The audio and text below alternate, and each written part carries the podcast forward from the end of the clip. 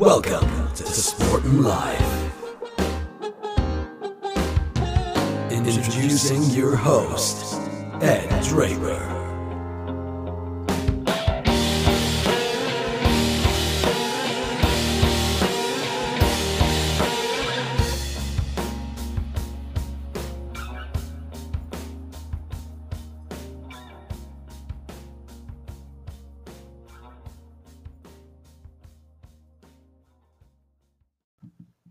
Hello, how are you? Welcome to the podcast. I hope you enjoyed the fireworks over the weekend. Fireworks at the moment, bonfire night. If you're in the UK, of course, that is probably a bit of a foreign concept, literally, to people from abroad.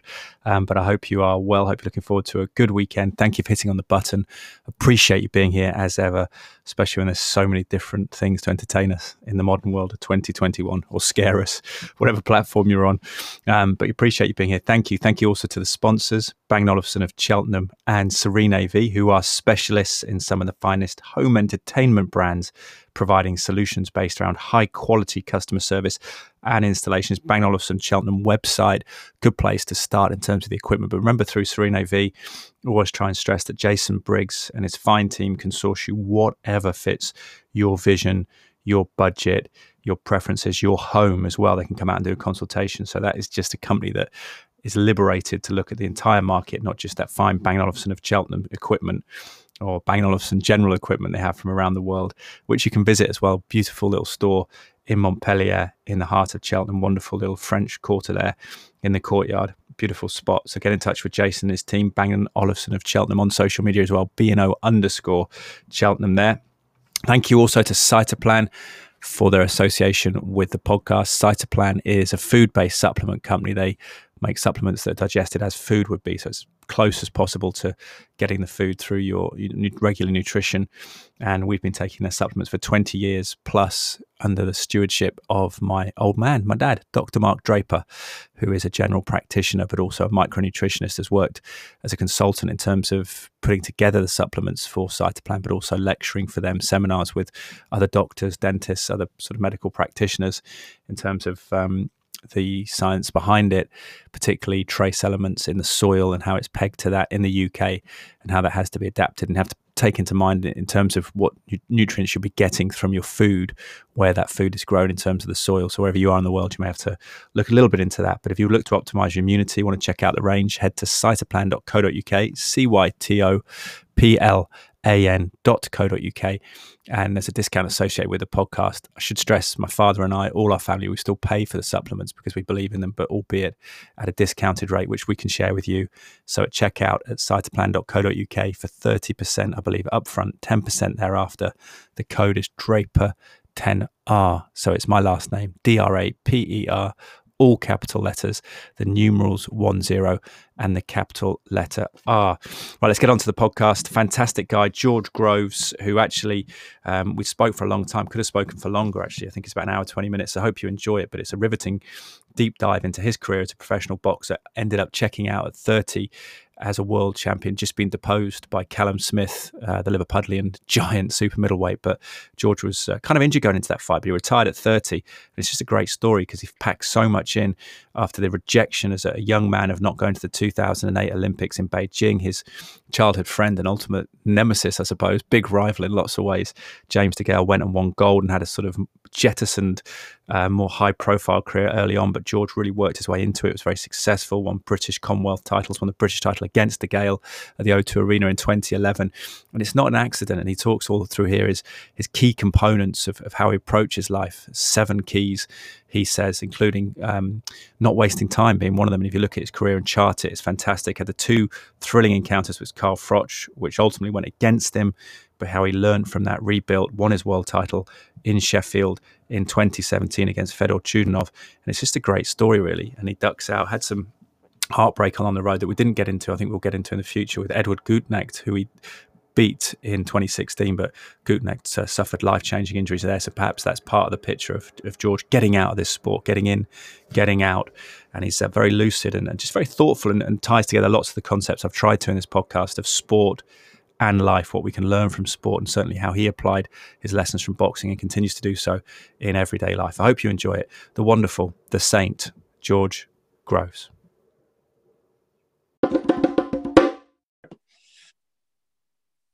George Groves, welcome to my humble podcast. Great to see you. How are you since we last saw each other just over a month ago? Yeah, no, I'm good. Thanks, Ed. Yeah, good. Uh, thanks for getting me on. Like, uh, podcast obviously now the thing, you know, and uh, I listened to a couple of episodes earlier. Oh, Um, get a, get a little figure feel of it.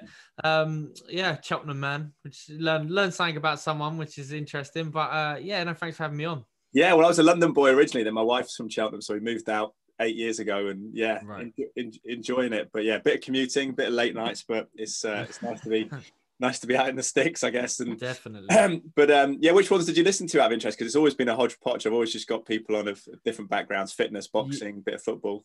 Yeah, let me um get everyone's name right. So I was listening to Tony Wrighton Oh, um, yeah. on the energy thing. That that caught my attention. Energy. I was going to listen to. You know, I haven't finished it yet, but um, and he's talking about a lot of things that uh have cropped up in my career when I didn't know there was a thing. You know, like uh, you know intermittent fasting and stuff like that you know that was just dieting to me you know it was Yeah. like intermittent fasting is essentially going without a meal and that's what you do when you got to lose weight Yeah. I was like i didn't know there was a, a formula behind it until like literally last few years of my career i'm like intermittent fasting i've been doing that since i was 12 So know? did you feel? Do you, do you think you felt better doing intermittent fasting? Because obviously psychologically it was always a challenge for for fighters to make weight. But do you think it actually helped in some way?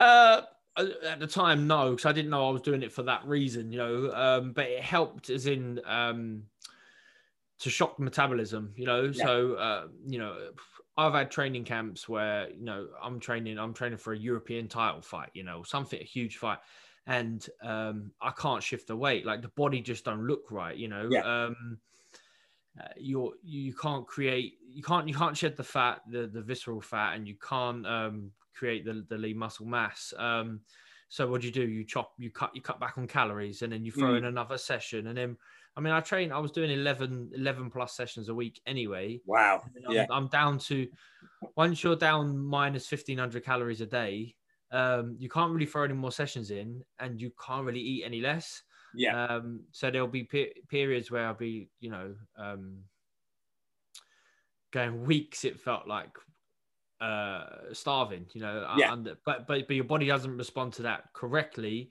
It must think that you've been like shipwrecked on a desert island or you're stuck on Everest or something because you just you hold on to the fat and uh, and all the surplus stuff, which is you know uh, a bonus. Like you know, you're good, fine um Muscle. tissue that's yeah, Yeah. that's going into the muscle it's just it doesn't it doesn't create so um intermittent fasting was great because it always shocked the metabolism you know like one Yeah. day you feed it feed it feed it you know um and then go a day without you don't even notice that day without because it's a day without um and then you kind of um feel the benefits of it uh you know like two three days later was it quite, was it good psycho- psychologically in a way that made you sort of like hungry, meaner, a little bit? Did it in the in the build up? Maybe, but I was always hungry and always, yeah. always hungry, always mean. I didn't Yeah. need that. No. Uh, I wanted to be uh, pacified, I suppose. You know, like just uh, uh, sit there and just, uh, you know, that sun, that that feeling you get after the Sunday roast. You know, and you got Yeah. the Formula One on and you're falling asleep on the sofa. That's that was. That's what I was dreaming about, What- craving for. What do you make of weight cut? When you look back at boxing in your career, what do you make of of cutting in, in, in combat sports generally? I, I do it in horse racing as well. I don't know, but in horse racing, you're not getting punched in the head, so it's a bit it's a bit different. Although you might land awkwardly or something like that, which could be be dangerous. How do you look at it? And would you have always been super middleweight if you went back again and, and done it again? Uh, I think I would. All, I would definitely would have been super middleweight at the start of my career, um, and it was it was not too difficult to make that twelve stone limit. You know, I was Yeah. I'd walk around at, in kilos. I'd be walking around at 78, 79 kilos in the gym, and then I've got to make seventy six point two. Oh, okay. Um, but come near the end of my career, I was just naturally a heavier guy. You know, people put on weight. You know, going from your body. I think you. I don't. I can't remember the exact science of it, but I know in seven year cycles are pretty important. You know, you know, like Hmm. you know, you by the time you're seven, then you're 14, then you're 21. Like 21 is usually when you're a different sort of athlete than you are at say 28 you know Yeah. you know so like sprinters mm, um, footballers will peak at you know uh, 28 Mm. box a lot of middleweight boxers will peak at 28. Heavyweights might peak at 35. You know, You distance you out that you fill out as you get older, don't you? Which can help heavyweights, I think.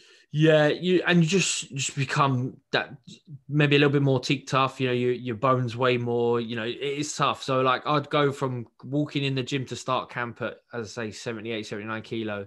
In the end, I'm walking in the gym at 91 plus kilo, and then it's like, Wow. yeah, and then and then it's a big cut. You know, it's a Yeah, yeah. literally, and um, I've had to relax mentally and switch off.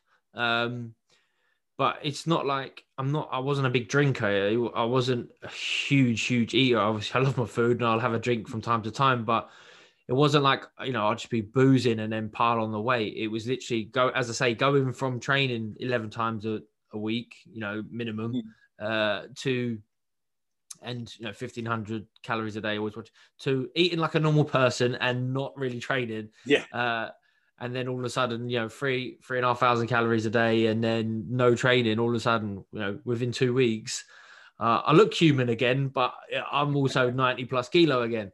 So uh, that was that was something that was really difficult um, at the end of the career, and you know, sometimes it was it went smoother than others. Like when you had a fight that was back to back, you know, camps that Yeah. were back to back, you'd have, you know, you always had your eye on the next fight, so you wouldn't be that long out of the gym. But sometimes if family stuff came up, you know, you know, or, or a fight wasn't made, or there's something else that's gone on, and you end up having, you know, six to eight weeks out of the gym, and then you Yeah. come back.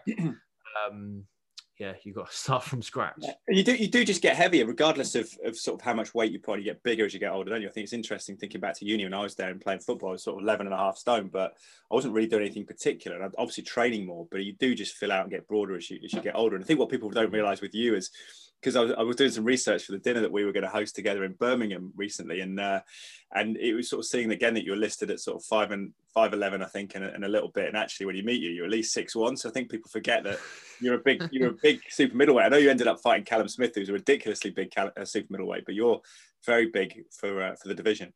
Yeah, that was a conscious conscious decision actually. The the BoxRec uh, listing, which BoxRec's like the holy grail, what people list by. Yeah. I put myself down as five eleven.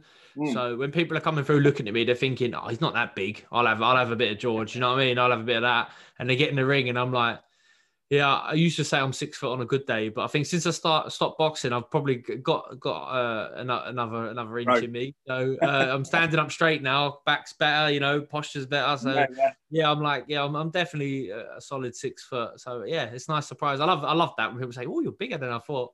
It's nice. it's, But it's, it's funny in boxing.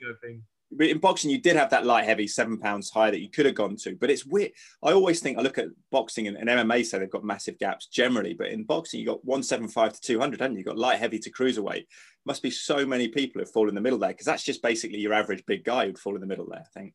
Yeah, I mean, I feel like the, the average weight of a you know of a man now is different than it was 50 years ago. We're we're a bigger species, you know. Um, We walk around different, you know. Like 12 stone was the average, you know, 10 to 12 stone was the average size of a of a, of a, of a man. You know, Yeah. As I say, in the bygone era, now you know, 14 stone plus, and you know, I meet friends and they say.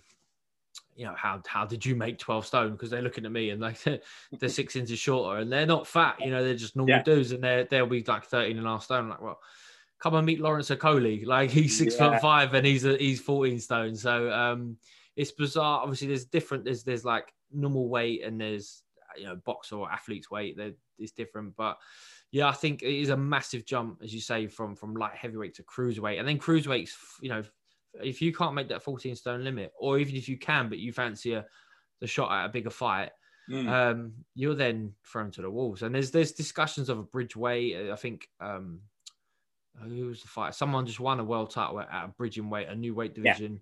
I can't remember, it might be 15 or 16 stone. You- But you- is that is that the problem, or is it is it between light heavy and cruiser? Is that the issue? Because you go from 12 and a half to, to 14 stone four, don't you? That's a big Mm. big gap. well, pe- people always moaning about there's too many world title belts out there, Yeah. um, and then they're moaning there's too many divisions. Um, but uh, if I was a preference would be yeah there should be there should be a category between um, light heavyweight and cruiser because that is a Mhm. huge jump. It doesn't really fit the the the stepping stones you've got going up, and then obviously cruiser plus is is your free for all because you can be uber talented like a you know Alexander Usyk, who's you know managed to win beat and Joshua. But if you can make 14 stone and then you've got to go and fight Tyson Fury, who's eye on 20 stone, six foot nine, Yeah. it's not a fair fight. So when No. people ask me like, oh, you know, where would you put Tyson Fury in the pound for pound ratings? I'm like, every fight he has is a pound for pound rating, isn't it? Because you know, he just beat Deontay Wilder. He was three three stone bigger than him. So Yeah. it's like it's a it is a oh, it's crazy at the heavyweights, but um you can't do anything about it. You know, we're fascinated with giants. The humans are bigger now, fighters are bigger. Uh, and the big guys can actually, there's more of them and they can move about and they can do a little bit more than they used to. So it's not Yeah, always like a, We never Well- thought, did we? I think the, the, the boxing literature always said that if you went over six three, you lost your your balance six feet three inches tall or whatever, and that was a, I guess, a mitigating factor which made it easier for the younger guy. But we look at someone like Tyson Fury or even Anthony Joshua, you're like, well, these guys are six six. Joshua, in, in Fury's case, six nine, and he's still got balance and moving around. That kind of makes it very difficult, doesn't it, for the smaller chaps in the in the heavyweight division? Yeah, no, it does. It does. It does. It makes it almost almost impossible because you can't just be a bit of a big bruiser. You know, you're gonna have to have a bit about you, a bit of boxing skill. And there are guys out there. You know, you look at um, Hrgovic. He looks like a really good, a good, good guy. Waiting for him to pull the trigger and make a move. Um, Mm. yeah, I'm trying to think of some other sort of relatively big guys with with some decent skill. But they are, you know, heavyweights. They're f- far and few between. I think there's now there's going to be more big guys in general, more big athletes that are attracted to boxing that could Yeah. go a different route, you know, different Yeah. sport, um, because of you know the hype and the, the excitement in the heavyweight division and the money that comes with it. Yeah, I think just that heavyweight division is the big catalyst for the whole thing in terms of, I suppose that's where people would go into rugby, um, potentially football could be defenders or Hmm. or uh, other sports, isn't it? I guess the heavyweights. Yeah, well, if you meet anyone in, uh, I've met quite a few professional footballers, and they all tower over me, and it's they're Mm. just footballers. You know, like you meet the, I think the Chelsea team, there wasn't anyone under six three at one point. You know, and you come Yeah. out and um, they're big guys. Like, you know, meet Frank Lampard, and he towers above me. Do you know what I mean? It's just like, uh, just you know, he's just a talented midfielder. You thought that he doesn't need size, but he does. Like, you know, that's part of the game now.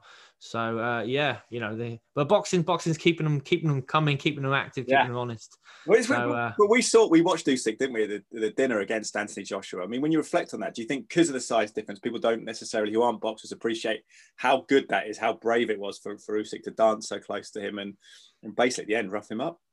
Yeah, I think so. I think so. I mean, it showed that a guy with um, superior sort of skill and technique and experience to a certain degree um, can go out there and and perform and get that win. And obviously, with this with with the size, as you say, there are limitations. You know, you are less mobile. You know, um, you you don't punch as correctly as you could in a smaller frame. That you go and watch some, you know, light flyweight, super bantamweights. You know, they look like magicians, and they'll throw hundreds and hundreds of punches around. You know, so the bigger you get, you know, your limitations come. I was in right bang in the middle sort of thing, so middleweight where you had to have a bit of everything, otherwise Mhm. you you you know you'd get found out. Um, but yeah, he got he got sort of outfoxed, um, Joshua, and, and then like you know, uh, even as a Brit, as you know, as, as you want the Brits to win, you're scratching your head, going, well, what, what can he do different next time? You know, Yeah. who's going to be better? The likelihood is that Usyk might be better in the rematch than actually Joshua will be, rather than the other way around. Um, but you know, it's uh, it's it's definitely a, an achievement, definitely something to admire to take on someone that big and um and do your bit. You know, I used to love sparring the heavyweights when I was when I was boxing because you had so much speed on them. You know, I didn't want any of them, No. them giants. You know, um, Wilder came over. I was training David Haye's and Wilder came over way way before he you know fought for a world title. Sparred with Haye. Uh, and a couple of other, I think Carlos Takam was over and stuff, guys like that. I never jumped in with them dudes. I was Yeah. like the ones I wanted the, Oh. the fresh ones that were a bit slow that I could catch. How, how did David Haye get on with um, Deontay Wilder? Do you remember that? Did you watch any of that? Yeah, I, I I got to be honest. I, I I never watched a lot of it um, because um, I don't know. It was, I just had that f- a funny uh, mindset. You know, I was like, right, my my I was always about me. Do you know what I mean? I'll come in, train, and I never like lingering at the gym. I thought that was like energy wasted. So um, sometimes I'd linger and watch watch Haye spar, and sometimes I'd just clear out. But I think I saw more of that sparring on tape than I have live. Um, Wilder's obviously huge guy, crude. Um, but could punch, you know. But I think they buzzed each other. It was a real entertaining spar, you know. Hey, Haye always sort of broke down. I'm, I'm not giving away any real in in house secrets here. You know, Mm. like so the sparring, ne- you wouldn't rattle out 10, 12 rounds sparring. Hey, he would have more sparring partners than the actual rounds he'd get out on the day. You know, so if you got three out, that was a bonus. Six was a miracle. What, what will know. go wrong? Uh, Shoulder injuries, or what was his main problem? Well, he's just like a real finite athlete where everything was on the brink, you know. And I feel like because he was such an explosive um, athlete, he was like a sprinter, you know. But you Yeah. can't put a sprinter in in a situation where there's so many variables because they Mm. will break something. And Haye was like that, you know. I mean, there's not probably a part of his body that hasn't um, caused him problems throughout his career, much like all other fighters, but him sort of especially Yeah. because he was such a fast twitch fiber fighter where, you know, they're delicate. you can't be delicate in boxing. It felt like his career was like a shooting star, wasn't it? Even for a heavyweight. I know he's obviously undisputed cruiserweight champion, but his, I guess, what he brought to the table seemed to be it was God given, and it, it wasn't there for a, for a long time. As we found out with his comebacks, he wasn't actually that old in, in heavyweight terms when he came back. Mm, yeah, no, yeah, yeah. I mean, it was it was like a, a smash and grab sort of setup. He um he unified the cruiserweight division and went up to heavyweight and won a heavyweight world belt, and then sort of left at the age of 30, 31. You know, Mm. obviously he's 41 now, and he's made a couple of comebacks since. But I consider like the end of his career was maybe Derek Chisora Yeah. after losing to Klitschko a year before. 2012. Um, Yeah. And he didn't. he wasn't like a young pro. I think he was into his twenties by the time he turned pro. You know, he won a silver at the the World Amateur Championships. What so, um, like, um, great guy for the sport. You know, uh, at the time, controversial, definitely, but for me, just wonderful person to be around. You know, I were my eyes were open to everything that was going on. I learned how to be a pay per view fighter before I was ever a pay per view fighter. Just Really? hanging around with, with with these guys, you know, um, taking the good with the bad, you know, uh, dealing with the pressure, um, dealing with the with the exposure and you know the media and you know what's on, Hmm. you know, what's expected, um, and yeah, and I suppose that you know, like anything, they were sort of they would learn it for the first time. Um, so I tried to, whenever they made a mistake, I tried to learn from it myself. and uh, but no, it was va- invaluable experience that I gained, you know, um, on the the coattails of David Haye and the Haymaker team. Did you learn about provoking rivalries and getting the attention? Because that obviously, I suppose, when people look at you, they think of rivalries, they think of, of DeGale and Groves, and and Haye was like a, he was so persistent in, in courting or not courting, but trying to r- rile Vladimir Klitschko and Vitali Klitschko ended up fighting Vitali, uh, Vladimir, Mm. sorry, but it was um, it was a conscious campaign that he that he had, wasn't it? Yeah, I mean, Haye, Haye could create something out of nothing, um, which is a promoter's dream, and he was he was promoting himself. So, you know, he there was nothing that, that wasn't that was off the table, you know, um, and sometimes it went a little bit too far, but you know, it, it got the job done at times. You know, uh, well, che- cheesy things in in hindsight, but like things that really worked, and you know just being there around you know some of the guys at Sky and you know some Mm. of some of the photographers and um, you know some of the red top newspaper you know they just they loved it lapped it up you know they said we're going to make um a seven foot two uh Valuev Oh yeah, yeah. cardboard cardboard cutout, and then it wasn't even seven foot two. I think it was about seven foot six. And but the problem they did is they put this measuring bit on the side. So when Hayes stood next to it, he only looked about five eleven, when really Haye's like a solid six three. So um, and then he punches punches the head off of it, and the cameras are, and it's like um, all of a sudden, like everyone's interested in this fight. It's David versus Goliath. You know, it's a huge, huge mega fight. And uh, as I say, it's like you see Tyson Fury doing it a lot now, just these oddball sort of things. You know, sometimes Tyson's are a little bit more creative. Mm. But uh, you know, I remember there being a big hullabaloo before we were, we was in the hotel in Nuremberg going to the fight, um, which was Haye Valuev. So Haye's away from home, and um, they were worried about a chair in the change room. Was there going to be a comfy chair? So they just got the most uh, ostentatious. I think that might be the right word. yeah, yeah, yeah, yeah. This, this, this this chair that's just like oh, it looked like I don't know half Like Santa's throne. grotto, half Yeah. like Stringfellows. I'd imagine. Do you know what I mean? It was like Yeah.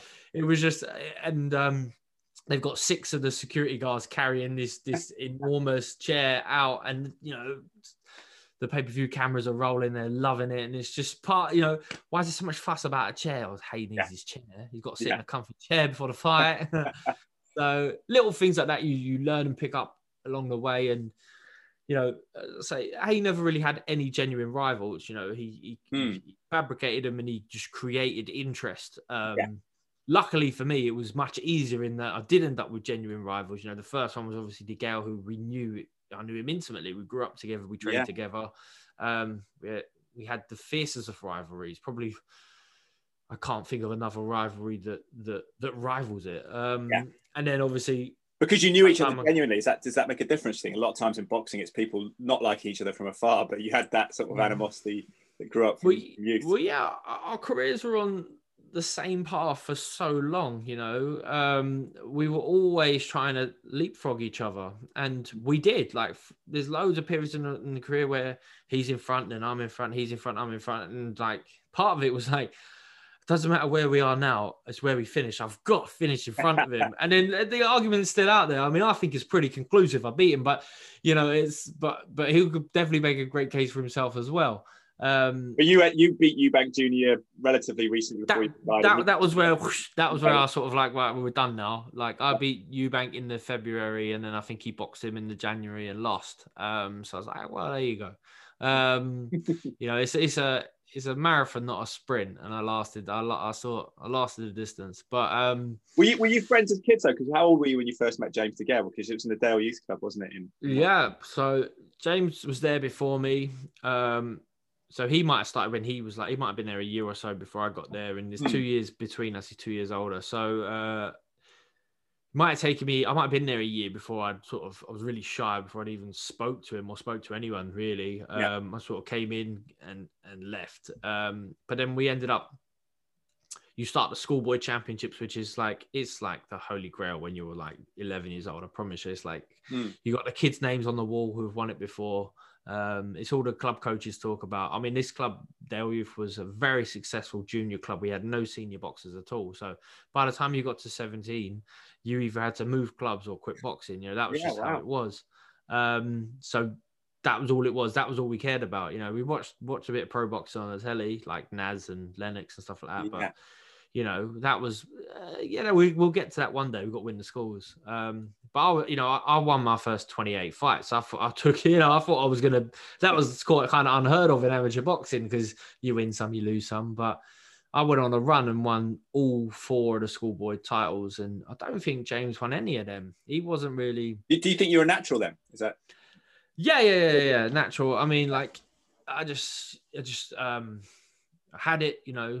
James, James, James, was- everyone talked about James being like really skillful, but not dedicated. And then he got to an age, he probably got to like 16, 17 or something, where he sort of just all of a sudden decided, no, I'm going to make a real effort here. Started doing the runs properly. Got himself, he was a light heavyweight. That's why they called him chunky because he was just a little fat kid. Um, and then he dropped down to middleweight won the seniors, which was at the time really good because senior ABA titles were for grown men. Like Yeah. you had to be a big hair on your chest, burly man, you know, comes out the army or, you know, has been been boxing forever, doesn't fancy the pro game. But he didn't. He come in, won it on skill. Um, and then um won back to I think he went to the Commonwealth Games, picked up a bronze, but he won back to back ABA titles um, before he went in for the third time, fought me, and I got the win, and and then I went on and won it. So um, yeah, well, I, don't think we were ever we were friends, as in like we would hang out, but we never ever like we've gone a lot of trips together with Dale Youth, but we never shared a Yeah. room. You know, it was like we were friends, but we're, our personalities probably weren't quite the same. Um, and then once we were thrown in together, that was it. It was great. We never spoke again. So Did people at Um, Dale Youth, did they feel conflicted? Because I mean, in the media, sometimes we feel conflicted because we all know both guys in a fight and not often get on with both guys, but then they don't get on with each other, and you understand why. Did were the, the people at the club, what were they like around, around you two? Were they sort of yeah so so so the club coaches um like the main coach was mickey delaney and he he he sort of um said i'm i'm stepping out of this he didn't do our corner so we we when we boxed each other as amateurs we had to find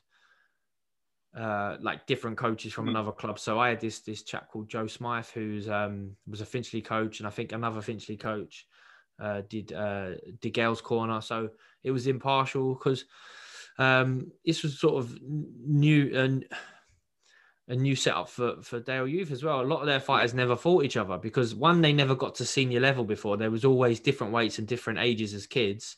Mm. Whereas once you're an adult, you're just all thrown in. So that first year of the, of, of the senior ABAs, I think we had three in from Dale our weight. Um, and there was like five in at welter. They, they all had to fight each other. So Mick sort of said he's staying out of it. Um, and but you know we still got trained. We didn't spar each other, but we could you know we'd be in the gym, we'd be sparring, we would do uh, we do pads with all the coaches there. But um, he tried to stay impartial. And then after the fight, you know, um, James wasn't happy. wasn't you know he probably threw some blame out somewhere, but he he, he didn't want to leave the club.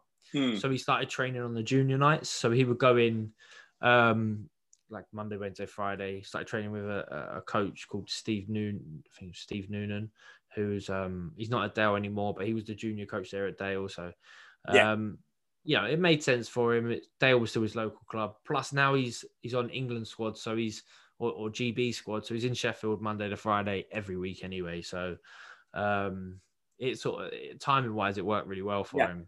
Have to be in the gym anyway. How significant was losing out to DeGale in the Olympic selection in 2008? Obviously, he was the selectors were vindicated because he won the, the gold medal at, at Beijing.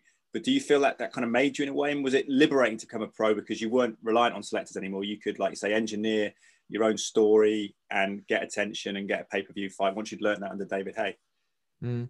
Yeah, no, it was it was heartbreaking at the time. You know, like so you have to go to qualifying um, tournaments before you get selected. Unless you're the host nation, you've got to qualify in boxing. And um, was the number one, um, and it had been almost been about eighteen months since I'd beat him, but I never got that look in. And yeah, I took I took that real personally. Um, I uh, there was only a certain amount of places on the sort of the the A team, the, the you know the the team that was going to get sent sent away. Um, and there was a there was a Scottish lad at middleweight who won a bronze medal somewhere. His name was Fundu something or other. Sorry, I can't Okay. forget his name. I can't remember his name. So he had to go in at middleweight, uh, and then it was a toss up between me and DeGale, and they'd already had an investment in DeGale. He'd won a bronze at the Commonwealth, so DeGale got got the call up. Um, and I was livid. I was fuming. I was like, no, this is this, it's my it's got to be not my time. You know, I've beat him. Yeah. I've done everything that's asked of me. Right, right, right. So um, I was always in the sort of the 2012 group. You know, my age group was Anthony Ogogo, uh, Yeah. Luke Campbell, a few, others that I can't remember if they made it to 2012 or not. But um, Well, Campbell, yeah, yeah. Cam- obviously, you know, Campbell Yeah, and yeah, Ogogo did. They medaled, but there was a few others there. Um, Stalker. we uh, Stalker Stalker was probably on the on the on the A team because he's a bit older than us, um, and he, he didn't he didn't turn pro. But there was a few people that was so Billy Joe Saunders was in in our group, but um, the chap in front of him at welterweight wasn't doing too well, so uh, they put Saunders in. Uh, Kal Yafai as well. Um, the Langley brothers, one of them was at his weight, and, and they, I think they might not have, they might have had an injury or a couple of losses, Hmm. and then so he got he got bumped up. But um, DeGale, he didn't he didn't he didn't get a lot of wins, but um, stayed fit enough to go. And then you know on the last one he he qualified. Um, and my, my I got to be honest, my resume at the end internationally wasn't great. I think my last ten fights with with for England or GB, I'd lost like four or five of them. Um, some were maybe my fault, um, but somewhere you know you're sent to Macedonia uh, and fighting some sports hall against you know you know there's four Russians sent out there, and you know you're not sending any officials with you. You Yeah. know you ain't gonna come back with no gold medal. You know. Um, good good life experience, though, is it that? I guess. but yeah, you know, I mean, I loved it in that I never ever said no. I never there was there wasn't one tournament I didn't go to. I did see my amateur career as a, as a bit of an apprenticeship for the pros at this stage as well. You know, I wanted to go to the Olympics and win. I wanted to win every fight. I took losing far too personally, but um, you know, I've been to Azerbaijan, I've been to, to Bosnia, I've been to Macedonia, I've been to Croatia, I've been to um, or I can't think now, loads of countries that I would never ever go to, or none of my friends or family have ever been to, and it was it was just a, it was just an amazing conversational piece. You know, it's just like, oh yeah, you know, you you meet a dad on the school run, and he's he's from Azerbaijan, you're like, yeah, I was in Baku in 2004. You Yeah. know, and, and he's like, Right. and they look at you like, what on earth was you doing in Baku? I mean, Baku's really nice now. They've spent a lot of money Yeah. on it. They, they had uh, Euros, didn't they? Yeah. Euros there, and they've had some Olympic stuff there. But um, when I went there, there wasn't there wasn't an awful lot on offer, you know. So it's a it's a great story, you know. Like we went to we went to Texas, stayed in Brownsville on on for two weeks in the Junior Yeah. Olympics. Um, all these like amazing experiences that you get as an amateur. I was speaking to Darren Barker recently, and him Yeah. talking about his. He's saying like some of some of his best days was being an amateur, being on the road, like with his club Repton or Finchley, or even you know being for England as well, because you got the camaraderie of your, your teammates and your friends, uh, as well as seeing parts of the world you probably would never have a chance of seeing. So uh, it's it's amazing. Yeah, it makes it's probably a tough switch, though, isn't it? Going from a team to, to individual pro ranks. Was that difficult? Do you feel that when you travel, it became a different type of traveling, didn't it? When you're on your own with, a, I guess, a small team. Yeah, yeah. I mean, it was you're you're a team as such, but you are you are it is you. Do you know what I mean? Like if if you send a team of ten to to, to Brownsville, Texas, right, and they say to you before you get there, you can win a gold medal and no one else, or everyone else can win a gold medal and you don't. So you can come away, the team comes away with nine, or they come away with one. You're like, well, I know exactly which one I'm going for. Yeah. I'm Yeah. going to be the champion. You know, um, it's it's it's fighting. You live and die by it at the time. You know, especially when you're young, you've got no responsibilities, you've got no family. You literally will go out on your shield for anything. Yeah. Um, Anthony Ogogo, uh, a real good power of mine. We've spent so many so many great memories together over the years as an amateur. Are you watching his wrestling career? Yeah, his wrestling career is going really well. I mean, Yeah. I ain't got a clue what's going on. I, I don't have a clue about wrestling. And stomach punch is a special move because I interviewed him for uh, Sky Sports. But yeah, he's, I think he's trying to add the sort of suplexes and stuff. He's lear- he's learning all that stuff.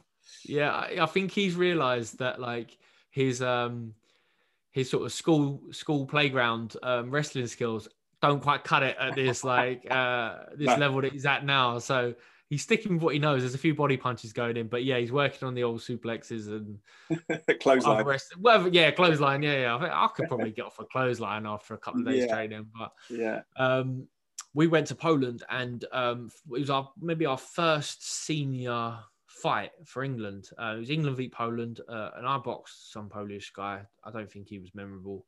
Um, De Mm. Gea went out there. He he he uh, he boxed uh, boxed really well. But Ogogo lost and I won, but I broke my jaw. and uh, we're both laying in bed. The rest of them have gone out, like, yeah, I don't know, gone out for pizza and probably uh, nightclub or something. We, we're both laying in bed sulking.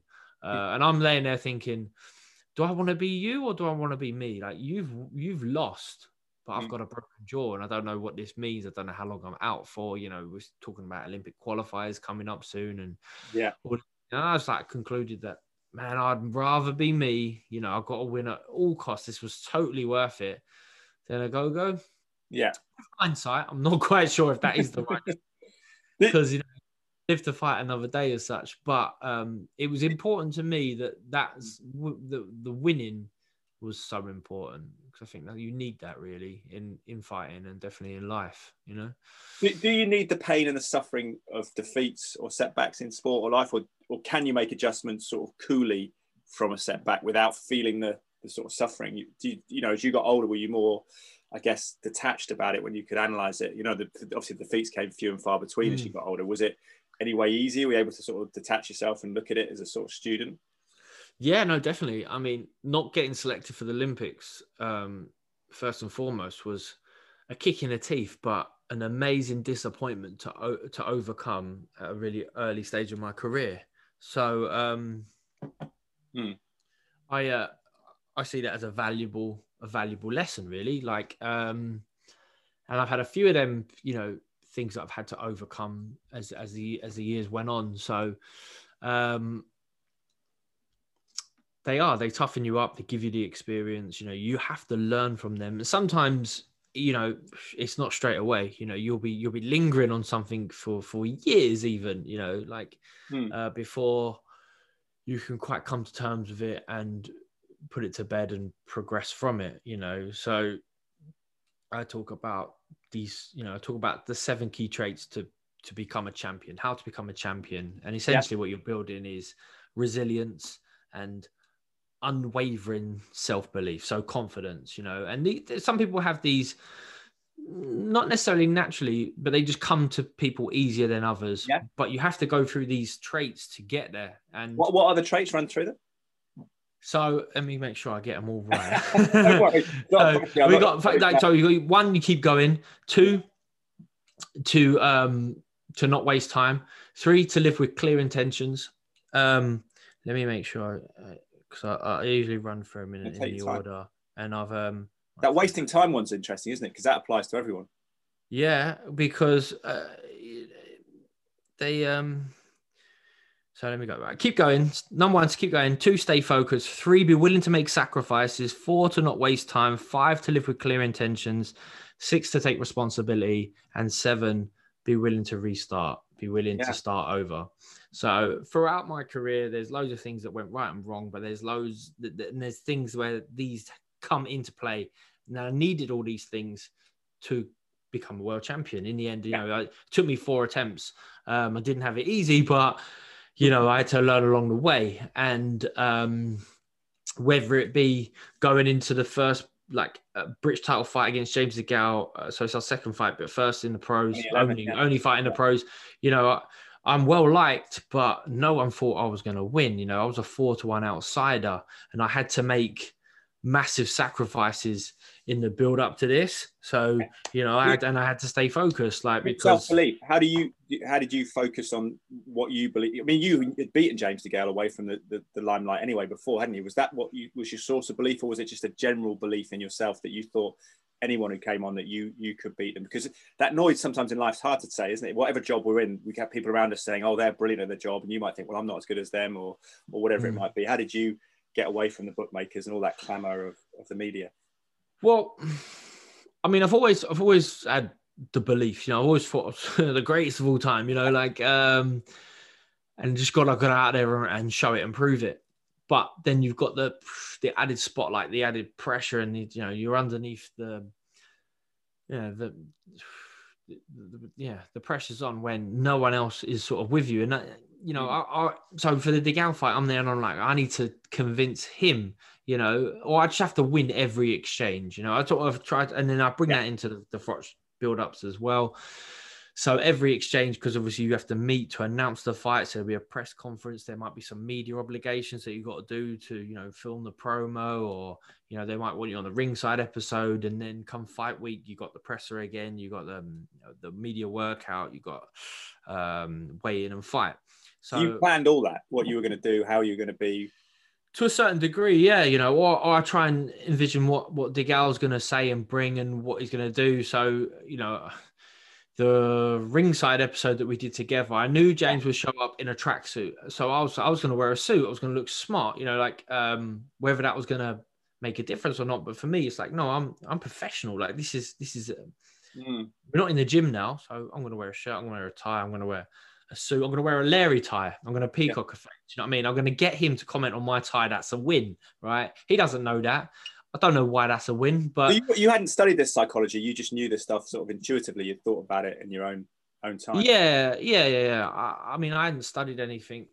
I'm not, you know, um, so I don't uh, try and. But it uh, worked. You can watch that ringside back on YouTube. Yeah, rings, ringside's great. So it's it's the highest viewing. It's got the highest viewing figures ever, and it is really good entertainment. I was really happy with that. I remember this is like before for me, like before social media really i think i had a twitter account um maybe even an instagram account but i didn't it wasn't instagram like now like it is now right. so i didn't have a clue on how this was going to be perceived really until we watched it back and i watched it back i was like oh no no that was really good i'm happy with that that's okay because it's like uh, I'm going to catch him out, you know, like, so I'm, a, I fight, I'm an aggressive counter puncher. So I force mistakes and I make people pay for them, you know, and mm. sort of, sort of taking that same approach to the fights outside the ring. So I'm going to be, yeah, so I'm going to be present. I'm going to make myself feel big and I'm, going to present myself big. So I'm going to sit up straight. I'm going to make eye contact. You know, you watch mm-hmm. press conferences and one guy's talking and one guy's not Mm. looking at him. Yeah, but so if you turn and look to your opponent and say, "Okay, well, I'm listening. Have you got Yeah. anything worthwhile listening to to say?" Uh, the pressure's back on them. They're like, "Oh, I better give you something," and then they might then think, "Right, well, I need." They become more agitated or more because they've got to try and engage, but they're- they're not quite ready for that engagement. So then you're ready to pick them off with stuff they're going to say, and if they make a contradiction or they start, you know. They change their tone or they change their stance. You know, you're just there to Well, you're listening, obs- listening and observing were key key components of that whole media interaction, the, the build up to a fight. I think so. I think so. You know, um, you know, you you meet um, life coaches or you know motivational speakers and stuff like that, and they've got these, you know, these tools that they they encourage people to to do. And Yeah. some most of the time, I just switch off and I go, ah, you know, because I wasn't necessarily trained for it, and Yeah, I was like, ah, yeah, but but but loads of it, it makes a lot of sense and and is correct. So they'll try and but they try and pigeonhole your your stance. They're like, oh, so you you like you you, uh, you visualize you visualize this. You're like, well, I don't remember sitting down and saying, right, let's visualize it. But then when I think about it in hindsight, I'm like, well, yeah. I mean, I do, when I'm in you, the gym, you knew James would be in a tracksuit. You knew you'd be wearing a suit. You knew kind of what potentially you'd say. Yeah, yeah, yeah. I mean, we're in the gym doing pads, you know, uh, every day, uh, and we're visualizing the guy in front of us. We're doing the shot, so it's, it's visualizing. It's not necessarily a, a new concept to it. us. Thinking about it. Exactly, yeah. yeah, yeah. just just um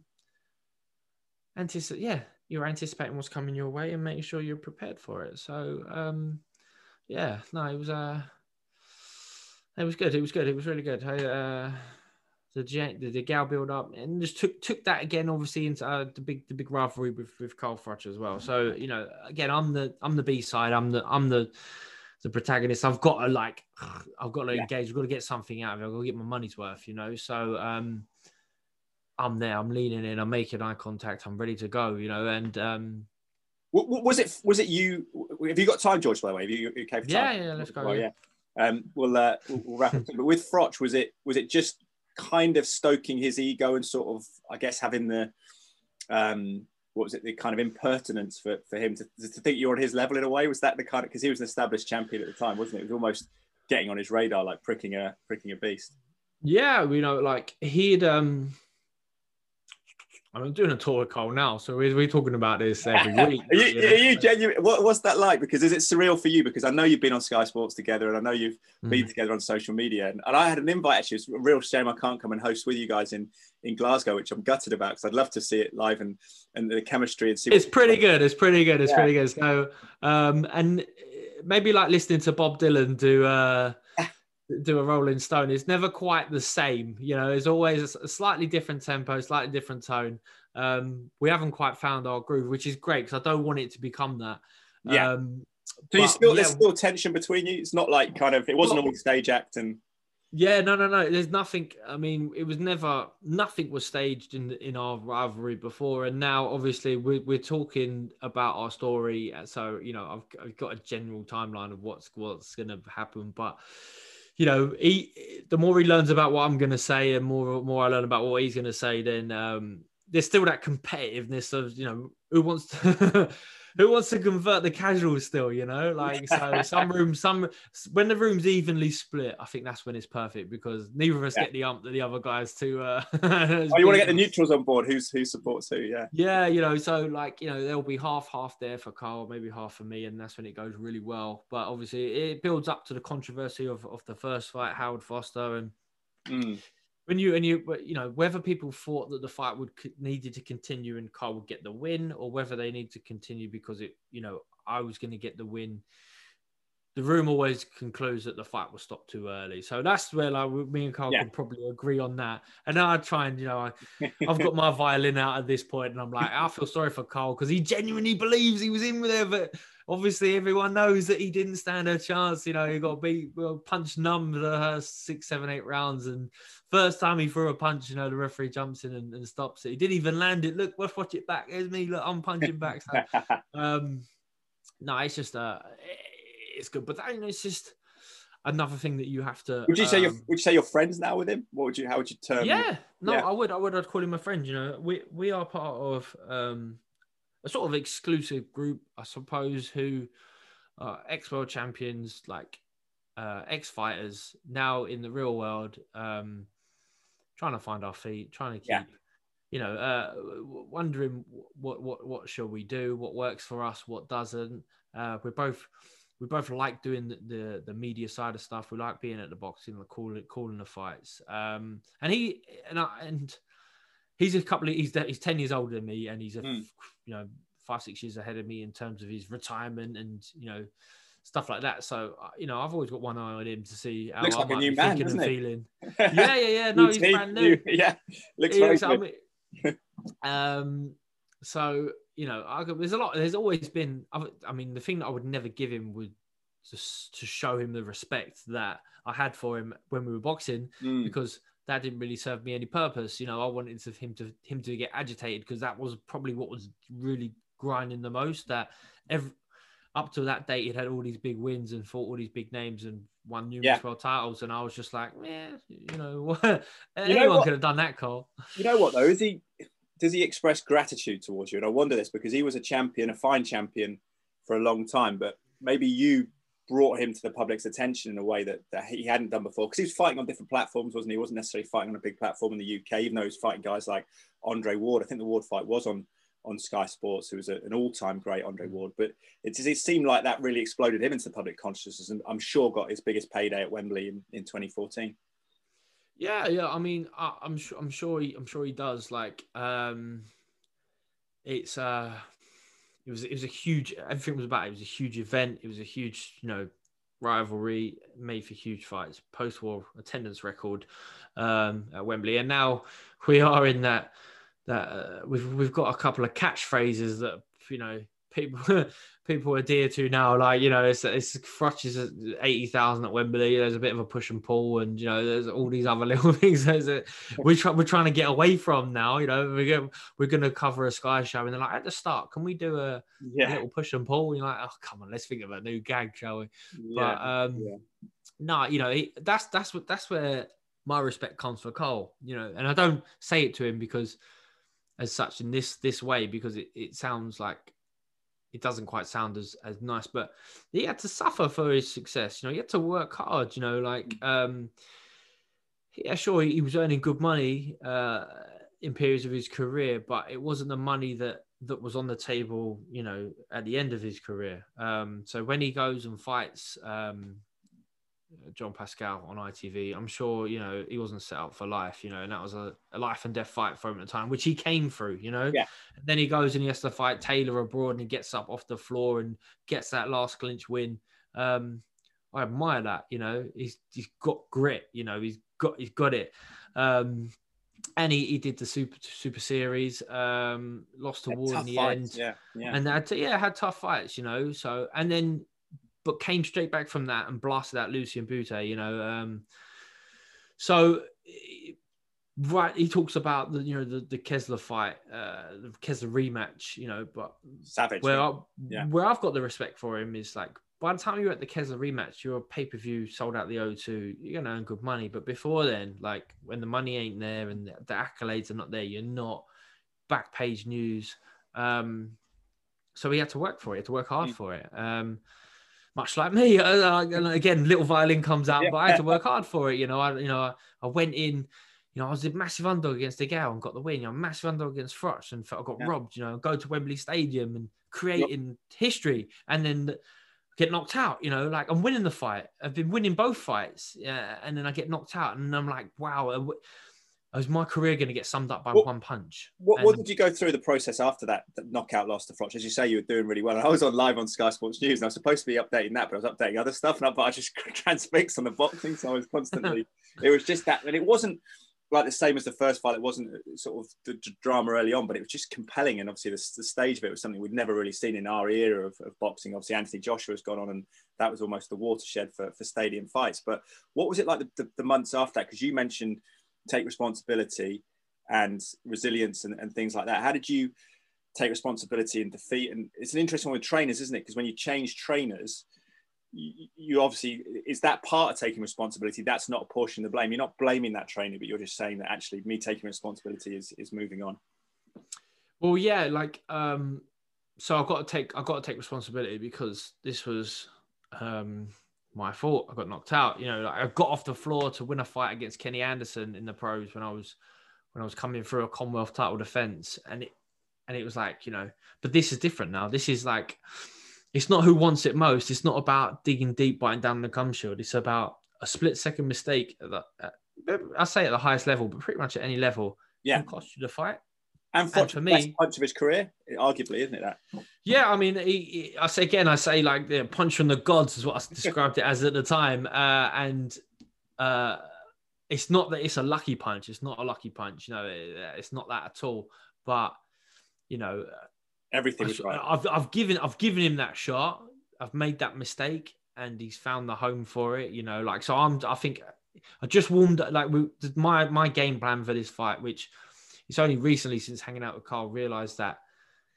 You know, I knew it was in hindsight. It wouldn't. It didn't. Wasn't the first fight, but I didn't want it to be the first fight. It was going to be. I was going to box sharp and long, and then build into the fight. Second half of the fight, I'm going to start putting a bit more pressure on. And in the eighth round, um, I do put a bit more pressure on. I land some some decent shots. Um, but in his mindset, he he's he's, he's, he's this fight's going perfectly for him because I'm moving around the ring. He's circling. I'm circling. Um, he's trying to cut me off with with his feet.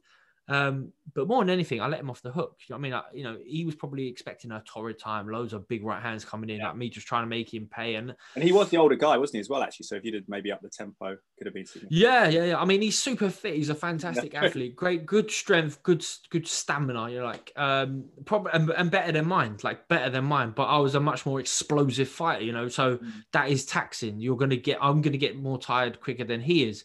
That said, I'm in phenomenal shape. I can, I can maintain this pace. The pace of the first fight, I could have maintained for the full 12 rounds.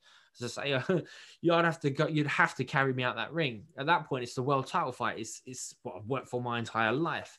Hmm. So Wembley Stadium, it's a totally uh, different sort of tactics from my part. I'm like, yeah, I'm circling, but I'm boxing well, and I'm winning the rounds.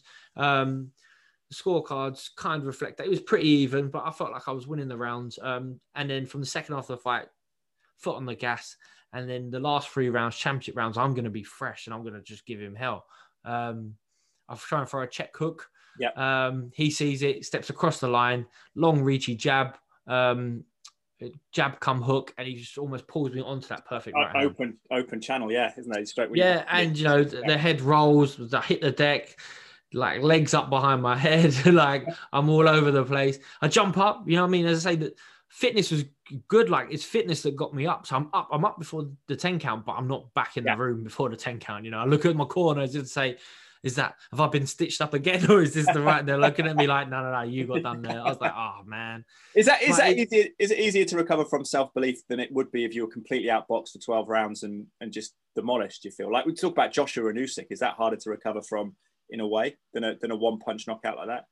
Ah, yeah. I mean, I think so. I mean, ignorance maybe, but I've never boxed anyone who, who I don't think I, I can beat, like Mm. amateur and pro. Um, the uh, barring, I lost to Badou Jack on a split decision, which was really close, a split Yeah. decision, That was a third Um, world title strike. third world title fight.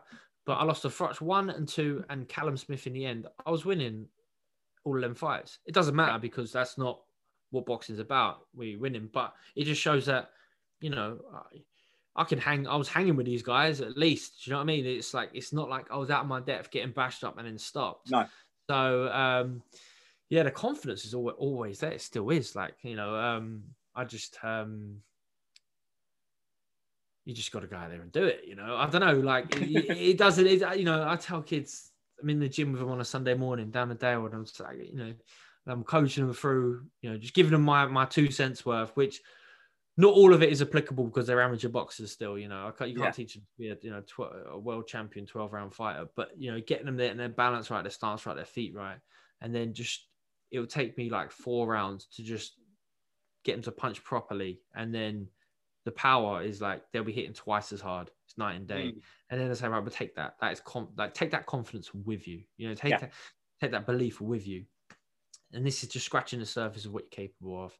Um, so I implore all fighters to have that confidence in the first place, to believe that they're winners in the first place, and then, as I say, follow follow the traits, follow the seven traits to create resilience when the Mhm. times gets tough and the unwavering self confidence, the the belief, the unwavering self belief um, that you accumulate through your experiences. Um, so take action, Yeah. not just think about it, because a lot of people laud the secret, don't they, and things like that, and say you can picture all these Mm. things coming to you and, and being great, but ultimately you have to get the reps in and the practice and make the use of time, like you said.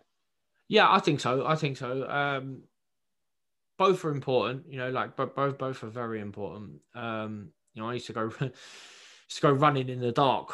Um, I used to run at night, and then like uh, I just end up used to run in the dark because it was just there was no traffic, you know, stuff like that. And I used to run Yeah. on grass because my knees were sore at the time. So, Mm. um, but it put you, but I had the headphones on, um, and I used to go into this sort of trance-like state, you know, with the music's like pumping in my ears. It's pitch black. I can't see six feet in front of me. Um, running around Old Deer Park in Richmond, um, Nice. and it was uh, it was amazing. Like it was amazing because without even realizing it, I'd be processing the, the days that I've that I've experienced and what's coming next and what to anticipate and um, living it through in my brain. Like um, and nine times out of ten, it's like it's living the fun bits, you know, not always living the bad bits, like living the fun bits, you know. So it wouldn't be the grueling fight I've had to win the world title. It'll be the, you know, the lifting of the arm and the receiving the belt at the end. Um, but it just gives you that that desire to achieve it, you know. You're living it time and time again. What- so uh when you talk about um, those seven traits, they're very much individual traits, but we live as humans, we're kind of pack animals. We have people that help us and we have to navigate through society. And it's interesting, I saw, and I've had on a podcast a couple of times, Dan Lawrence, you know, on social media, Perform 365, who's been Matchroom's head of conditioning for a long time, works with a lot of boxers, including Conor Benn now. But I understand you helped him launch a new service that he's offering to, I think, PTs or something like that. How was significant was he in you in getting that right help? How important is that? And I know ultimately you have to have a bit of money to spend a bit of money on someone like that. But for people in boxing and even outside of boxing, how important is it we invest with with help sometimes in ourselves like that? Yeah, no, definitely. I mean, uh, so Dan, Dan, I started working. I was still training with Adam Booth, and Adam Booth liked to sort of have um, like to control all the pawns, you know. Like so, um, he put me in with a strength and conditioning coach, who was a really talented um, coach called Jez Wilcox at the Third Space Gym. So I was with Jez for a few years. Then um, I think Adam put an end to that. I can't remember what that was, but then I trained with Pete Marcarciano, who's a very good strength conditioning coach. Anyway, in the Adam put an end to that. So in the end, I was like, right, I'm going to find my own strength coach, and it was this this this guy Dan Lawrence, who was um Yeah. PT at the Virgin Active, which I was using at the time. He lives near, he lives near you as well, doesn't he? He lives um yeah, he's he's down Yeah. he's down he's down the road like Southwest London. He lives out in Teddington and um just just a a, a a good guy, but he stood out amongst some very talented um PTs in in in in, in the gym at the time. Um it was a young it was a gym with a young crowd. There was there's money there. So like it was a good it was a good platform for for for PTs to sort of stand out, but he did stand out. And I I, I said, look, let's do some stuff together, you know. Mm. Uh, and at the very start, it was like, um, this is what I like to do. This is what I've done before. Mm. So come along, uh, and you know, motivate me. yeah. yeah, like you're the Yeah. stopwatch monkey. You just stand there and do the counting, yeah. Go, Um, go, go, George. Yeah. yeah, like, and that's not what I wanted. I just needed someone to, to be accountable to and someone I did. And we um had a good connection at the RFU. Um, Oh, yeah. Twickenham Stadium, and they've got a fantastic. Well, the Virgin, the Virgin Gym is in the Twickenham Stadium, is it? That's It is, yeah. yeah. But the um, but inside in the dungeons, sort of underneath the the concrete, you know, uh, Mm. Stairs, like you're, they had they had, a, they had a gym for the first team, Ah. um, and like it's crazy. Do you know what I mean? Like the, they've got like eighty kilo dumbbells in there. I couldn't get, I couldn't pick one up if I I tried. used, we used to be members of that gym, and I remember like the big rugby boys coming in and into the sauna. And my wife was there, and I was like, "Oh God, let, let's Yeah. massive guys." you know, yeah, do you mind, lads? Do you mind? yeah, Yeah. never take, never let your missus get in the sauna No. at Twickenham, mate. That's that's, that's oh no, that should be the, the name of this podcast. yes, They um so yeah, so we was in there training and then straight away I know oh, Dan's the man. He's got it for me. Like, you know, coming coming with the great ideas that but not just like having the knowledge, being able to like um this this guys, you know, these these, these guys have got to be the ones that can think on their feet like we do, you know. So Mm. this exercise isn't working for you today because you've got a little niggle here in the tricep, right? You need to get the same result. Here's a different exercise. Yeah. There we are. Or we, you know, you need to get like it'll be on your case to get these reps and get push yourself, you know, because we used to do, we never did split split sets. Like we would do full body, Mm. um, full body twice a week because I felt like I was at an age where I need to increase my strength, you know. Yeah. And doing a split set, you just don't, you can't fit in four strength sessions a week when you're a pro fighter, two maximum. So, So you we do upper like big, body, big upper body, big leg, yeah, body, big yeah. compound lifts, you know, supplemented with other stuff. Um, Dan, Dan's a great coach, you know. And then from from there, we, you know, I started training with Shane McGuigan, and um, Shane wanted me sort of all in. So Mm. I had to sadly say to Dan, like, oh, you know, I've got to make this commitment to Shane. He didn't know Dan at the time, you know, like you get loads of loads of people in boxing who Mm. you know, talk a good game but don't have a clue. And I trained with Yeah. Daryl Richards, who's another excellent strength conditioning coach. Um, Daryl, uh, I'm not sure if he's he's not really with Shane anymore because Shane ended up moving to Canterbury, and I think it was Hmm. just too much of a commute for for Daryl. But um, yeah, What great- difference does that make on fight night? Do you think the, the right strength and conditioning? And I guess the right. Some people will go to psychology to add a bit of extra into it. Psychologist. What do you think percentage wise it, it adds to the mix? Because I Hmm. guess everyone's getting it now, but it's how good your guy or girl is who's giving you that advice. Mm. Yeah, no, I mean, it's so Dan Dan I predominantly did strength with rather than we, you know, he wanted to take over a lot more conditioning, but Yeah, you know, I didn't I didn't quite let him. I felt like, you know, you did your running and Um, stuff and yourself. running and stuff and and you know i had another guy called barry o'connor who's a who's an ex-royal marine like so his proviso was to come in right i want you there for the punching sessions and at the end of the punching sessions we're going to do some sort of circuit or something that's going to make me teak tough i was looking at sergio martinez and fighters like that i was like man these guys look like can bend iron bars You know i mean i don't want to shake his hand he'll break my you know break Yeah. my fingers and that's what i wanted so i found a i found a royal marine in hammersmith who um was as hard as they come, you know. Um, and we vibed, and we ended up doing a lot of the sort of the conditioning side of stuff. Um, he didn't have the knowledge that Dan did in terms of strength. Obviously, a lot of his stuff is like um, from a bygone era, really. If you were talking about the Marines, like they they make you tough mentally uh, and physically as well. But you know, they're not like the US where they're performance athletes. They're different sort of strength. Anyway, so um, me and Dan did a lot of the, the the strength stuff, and it is it is vital. It's very important for um for for, competing.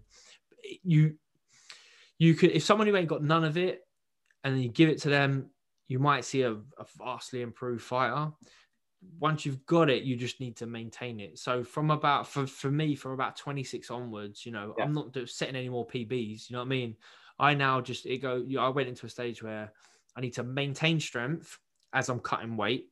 Mm. So if I'm 91 kilos and I'm lifting one and a half times body weight or something for for an exercise, as long as I can, as long as I keep that same weight, Yeah. you know, like 160 plus kilos, and then I'm down at 81 kilos, but that's a significant strength gain.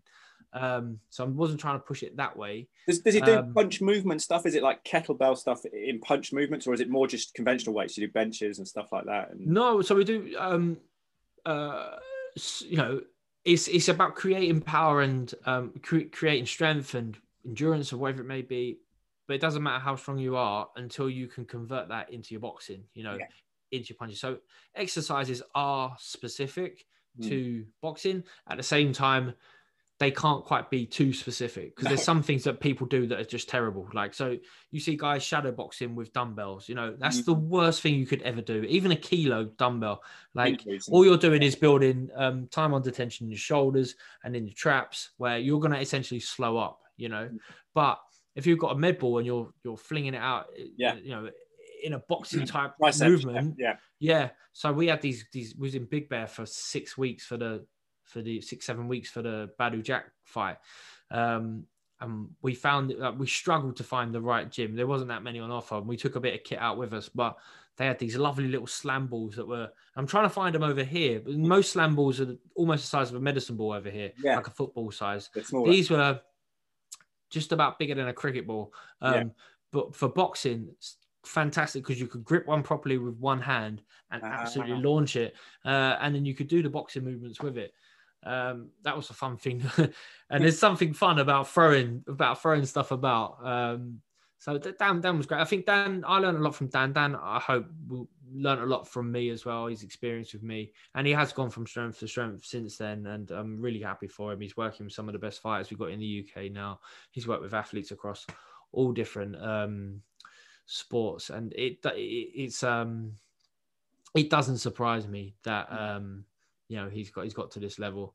Um, so uh, long may his um, success continue.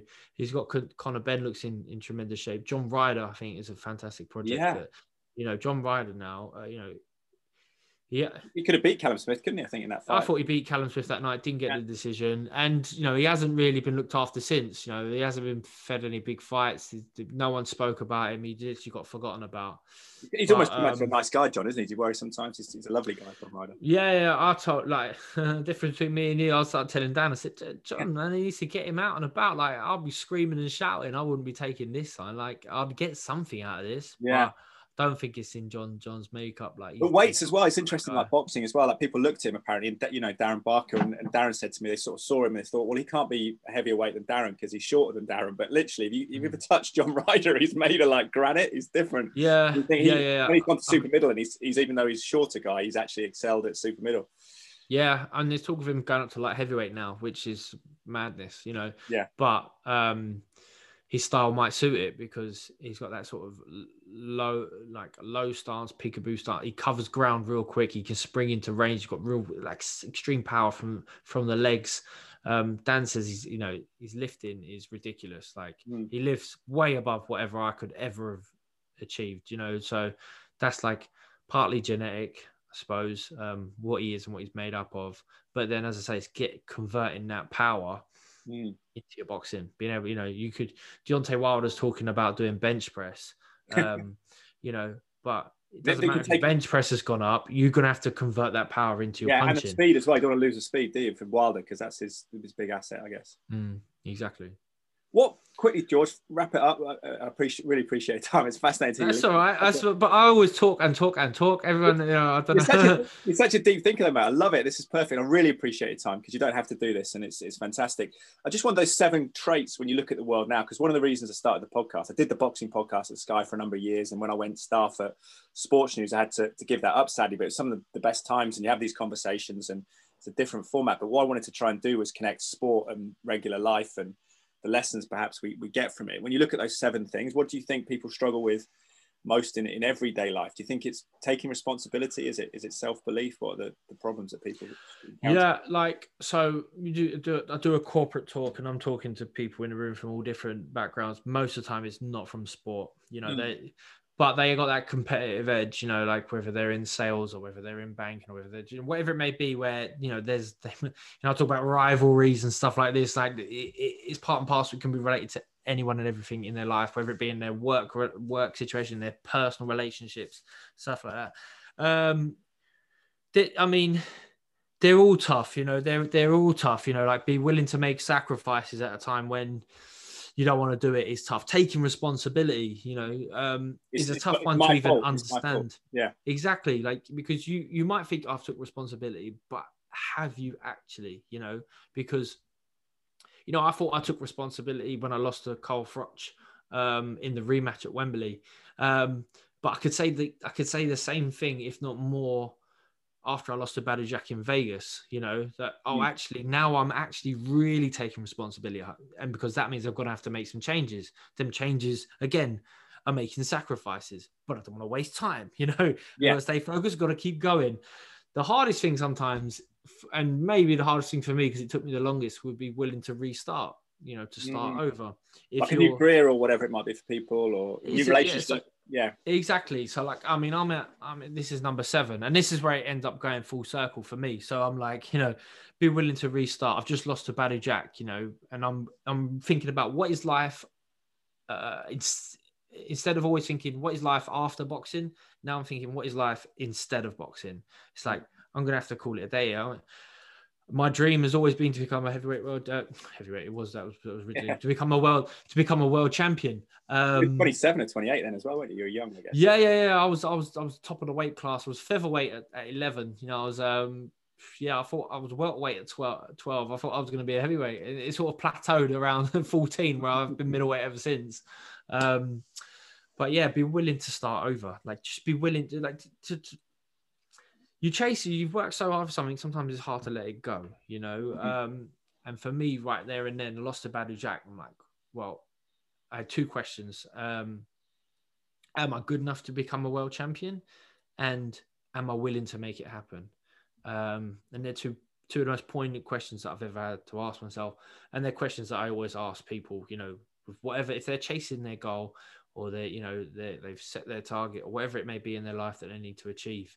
Um, are you will like, um, are you willing to like, what I say, do you, I've fucking lost my questions now. uh, are you willing to make it happen? You know, yeah. um, are you good enough? Are you good enough to achieve a goal? And you're you willing to make it happen? And for me, like I was, I was good enough to become world champion, and my God, I'm gonna have to go out there and, and do it. You know, mm. um, and that's when I went out. Of, you know, I started. I made first call. I made some.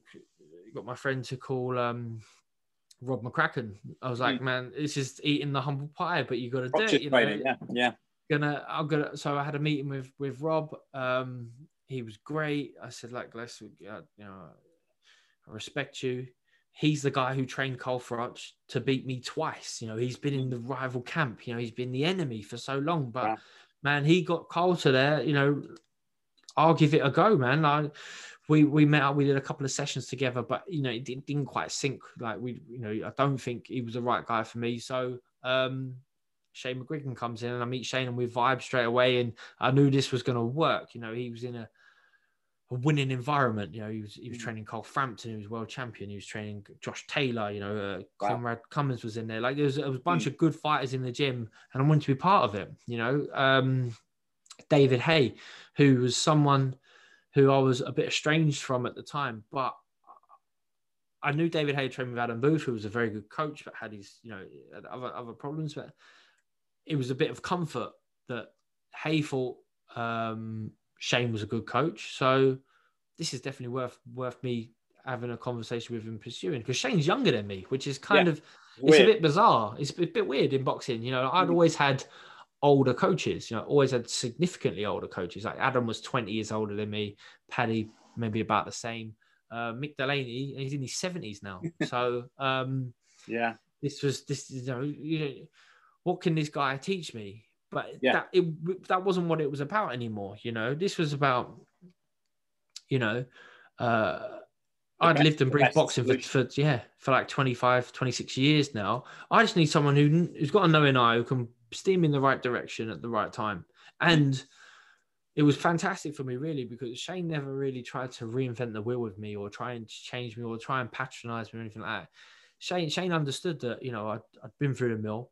Um, I had I had what it what it took. I just just didn't get to the didn't get to the finish line. You know, I tell people I I uh, the first fight with Carl, I climbed Everest, but mm. I got 15 feet from the top and yeah. then I lingered lingered there. I tell people I've climbed Everest. No, you haven't. You haven't made it. Yeah. And I was lingering there, lingering there for years and years, and believing I was a world champion, believing I'd climbed Everest, just didn't have the belt to show it. You know, but actually I wasn't. I had to come all the way back down to the start, had to yeah, restart and then climb it again. And then I made it. I well, made it's, it. It's a brilliant story. And you got fed or Fedor Chudinov, you won the world title, and then you, exited pretty quickly. But that taking responsibility strikes me as well as something in society we're not really encouraged to do. I think even, well, don't get me wrong, I'm double vaccinated and everything like that, but the agenda hasn't been pushed around health since the pandemic, which is interesting because that's things that that people can actively do, like exercise, lose weight, whatever it might be. But we're not given that message. We're always looking, I think, sometimes in society for a silver bullet for someone to to help us. I don't know if you feel that sometimes that's what. Yeah, yeah, no, definitely, definitely, definitely. I mean, um, I uh the world is is a peculiar place right now. Um, there's unlimited sources of information. Um, so, uh, you know, I don't think facts exist anymore. Like, don't come at me with a fact because um, I'm just gonna go with my gut. Like, what is my gut feeling? Boxing, yeah. boxing teaches you um, to question things. You know, there's a certain uh, level of, of paranoia, I suppose, that's involved in boxing. But you know, things aren't quite what they seem, and so you you got to be there to question things at times, and don't. You know, my gut feeling now, really, uh, on many things is, you know, what do we know? And we've been told for years and years and years are the things that are actually healthy for us, are good for us, good for our mental health and stuff like yeah. this. You know, let's not let's not disguise everything with mental health. You know, um, it's all connected, isn't because because ultimately, you know, the reason that um, winning a world title at the fourth attempt, beating Fedor Chudinov, felt it was the greatest boxing feeling I ever had because I'd had so much misery before then. I'd had to work so hard for it. Yeah. You know, if if I was gifted, you know, uh, if I'd beat James DeGale for the British title and then, you know, I'd I'd boxed um, some some you know low ranking you know Eastern European for mm. a vacant world title and won it for for a few bob I, it wouldn't have felt the same, you know. Like no. I had to, I had to suffer to get my goodness, you know. I had to go through some, some, some dark times to get yeah. there, and so I don't have a problem with you know dark times. You know, there's and you got to have that understanding of the difference between crippling depression and actually just being a bit miserable, you know, because mm-hmm. um, it's actually not the worst thing in the world. Because all of a sudden, when the sun comes out, it feels that much better. But live healthy, you know, like um, I diet is important. You know, I knew diet was important forever, but like uh, I bought a juicer. I mean, juicing, juicing is yeah. cool. And then I met Thomas Robson Kanu, who ex um, professional footballer. Mm. Um, he's got a company called the Turmeric Company where um, everyone pronounces turmeric different. Hopefully, yeah. Some say say turmeric, and some say yeah, yeah. I can't yeah. remember what he said. I was going to follow his lead, but um, so he's you know they sell these little shots of of turmeric, you know, mixed with ginger and a few other things, and it boosts your immune system. I mean, I'm scared to post it in case I upset him yeah, and yeah. say, "Yeah, look, have this." Yeah, you know, uh, have this booster each day rather than this COVID booster, which is kind of artificial. you know, um, especially if you're not in your 80s. Like, live a healthy lifestyle. Um, mm. Yeah, be be who you are. and be happy. My dad used to say to me, he still does now. He says, "Be happy," mm. and I say, what on earth does that mean, Dad? Like, uh, and he said that to me since I was a kid. Um, and he he was a painter and decorator by trade, so I, he's a deep thinker. You know, like he, you know, hours yeah. hours on end, yeah. yeah, thinking. And now that he's he's retired now, but he's um he's a very good oil painter. He oh, paints wow. fantastic pictures, you know, uh, fantastic uh, canvases and that. Again, a thinker, and be happy. And it's took me years and years to think. And I was like, yeah, you may as well be just be happy. Like be happy. That's a what a great phrase. It's two words. It's not hard to remember. Um, sometimes you don't need someone else to to make you happy. Just mm. just be grateful be happy like you know find find something yeah. good out there that works for you you know um that's funny my granddad was a painter decorator. He actually worked in a buckingham in buckingham palace for a while as well he was quite a happy guy. So there must be something about yeah maybe. having time to work things out when you're uh, when you're painting those walls. And i always feel guilty if i don't edge properly or cut in and all that stuff if i'm, if I'm painting out yeah he, he taught me when i was, I was like on... 12 so yeah. Yeah yeah I, I it's not for me I suppose no. I'm not that sort of deep thinker. I used no. paint the room once and I was like, he's like, yeah, it needs like three coats. I'm oh, like, no. wow, no, no, no, I'm out now. Yeah. it's yeah. got to be done for me. Yeah, too high standards. Yeah, definitely. Uh, George, mate, lovely to speak to you. And I think the best thing is as well to just, and I said this last time I saw you, how happy you are retired. You got out early relatively for, for a boxer at 30, but you're well, you're, you're intelligent, you're lucid, you're articulate, which I think is always reassuring for, for those of us who don't have the, the cojones to have got in there and, and fought in the ring that you guys have for me, partly made a career as well covering the sport. It's just great that, that when people get out well and, and happy, and I think that's that's an important message, isn't it? Sometimes you have to move on. Oh, thank you. Yeah, yeah, no, um, I'm happy. I've got no, I got no desire to box. I suppose that might be that might be part of the happiness, and I'm not sure why. It might be a bit bizarre, but um, no, you know, I, I, uh, I got got two small kids. You know, um, I liked the idea of in and out at 30 and having some time to, to develop and maybe good at be good at something else one day. Um, and you know, I'll try and um,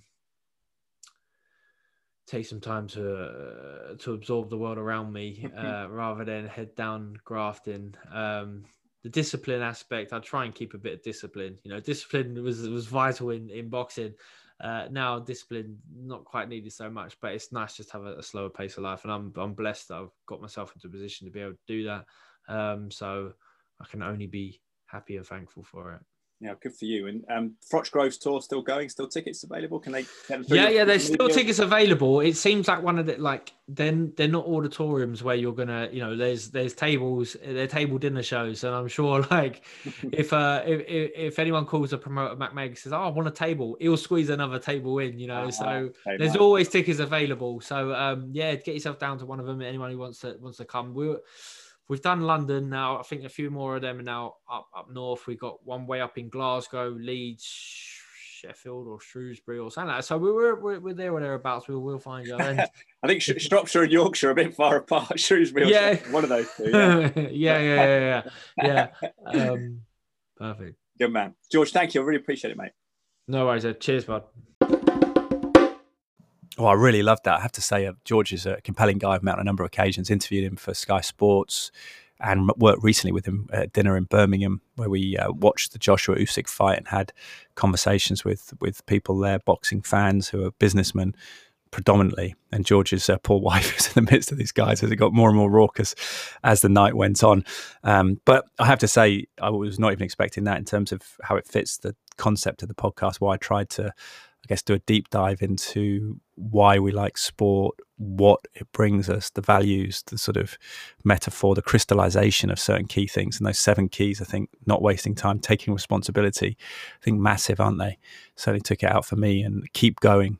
Important one, isn't it? Particularly at the moment, I think for a lot of people in business and life generally, there's so much uncertainty and chatter and keeping focused on what you keep focused on. And also that preparation, as he says, it's not about the jargon and what you call it, whether you say visualize to materialize, but just that he thought about those press conferences that were seismic in terms of putting him onto a different level of, of public consciousness with the, the ringside press conference of James DeGale, how he built that up, how he built the Carl Froch rivalry up. Ultimately, I think is a lot of George doing to, to sort of poke Carl Froch and set up that 80,000 event at Wembley in 2014. I believe it was May 31st, maybe wrong off the top of my head, but wonderful interview. I hope you enjoyed it. If you did, please let me know. You can rate it on iTunes, write a review. If you do write a review, I'll try and share that on the podcast as well, because I think that's quite cool. Um, and you can email the podcast for any suggestions, hello at drapermedia.co.uk. And of course, I think rating it is significant on iTunes or whatever platform you're listening to. And if you be honest, you know, don't bash me just for the sake of it. But uh, if you, you know, don't have to give it five star if you don't want, but of course that would be appreciated and help it bring come to the attention of other people. Well, thank you for being here. Thanks to the sponsors, Bang Olufsen of Cheltenham and Serene AV, who are specialists in some of the finest home entertainment brands providing solutions based around high quality customer service and installation. Check out Bang Olufsen of Cheltenham website, BNO underscore Cheltenham on social media. And if you are looking to optimize your immunity as we head into winter, particularly as a night draw in, if you're in the Northern Hemisphere, not much daylight around, not much opportunity to get that precious vitamin D3 that's so important for our immunity and our general well-being and state of feel of well-being. Apparently, the research seems to be suggesting. And if um, you would like to, to get vitamin D3, vitamin D3, or whatever else at cytoplan.co.uk, the discount code associated with this podcast is Draper10R, D R A P E R, all capital letters, the numerals 10 and the capital letter R. So it's Draper10R. Thank you for listening to the podcast. Appreciate it. Have a great week and goodbye for now.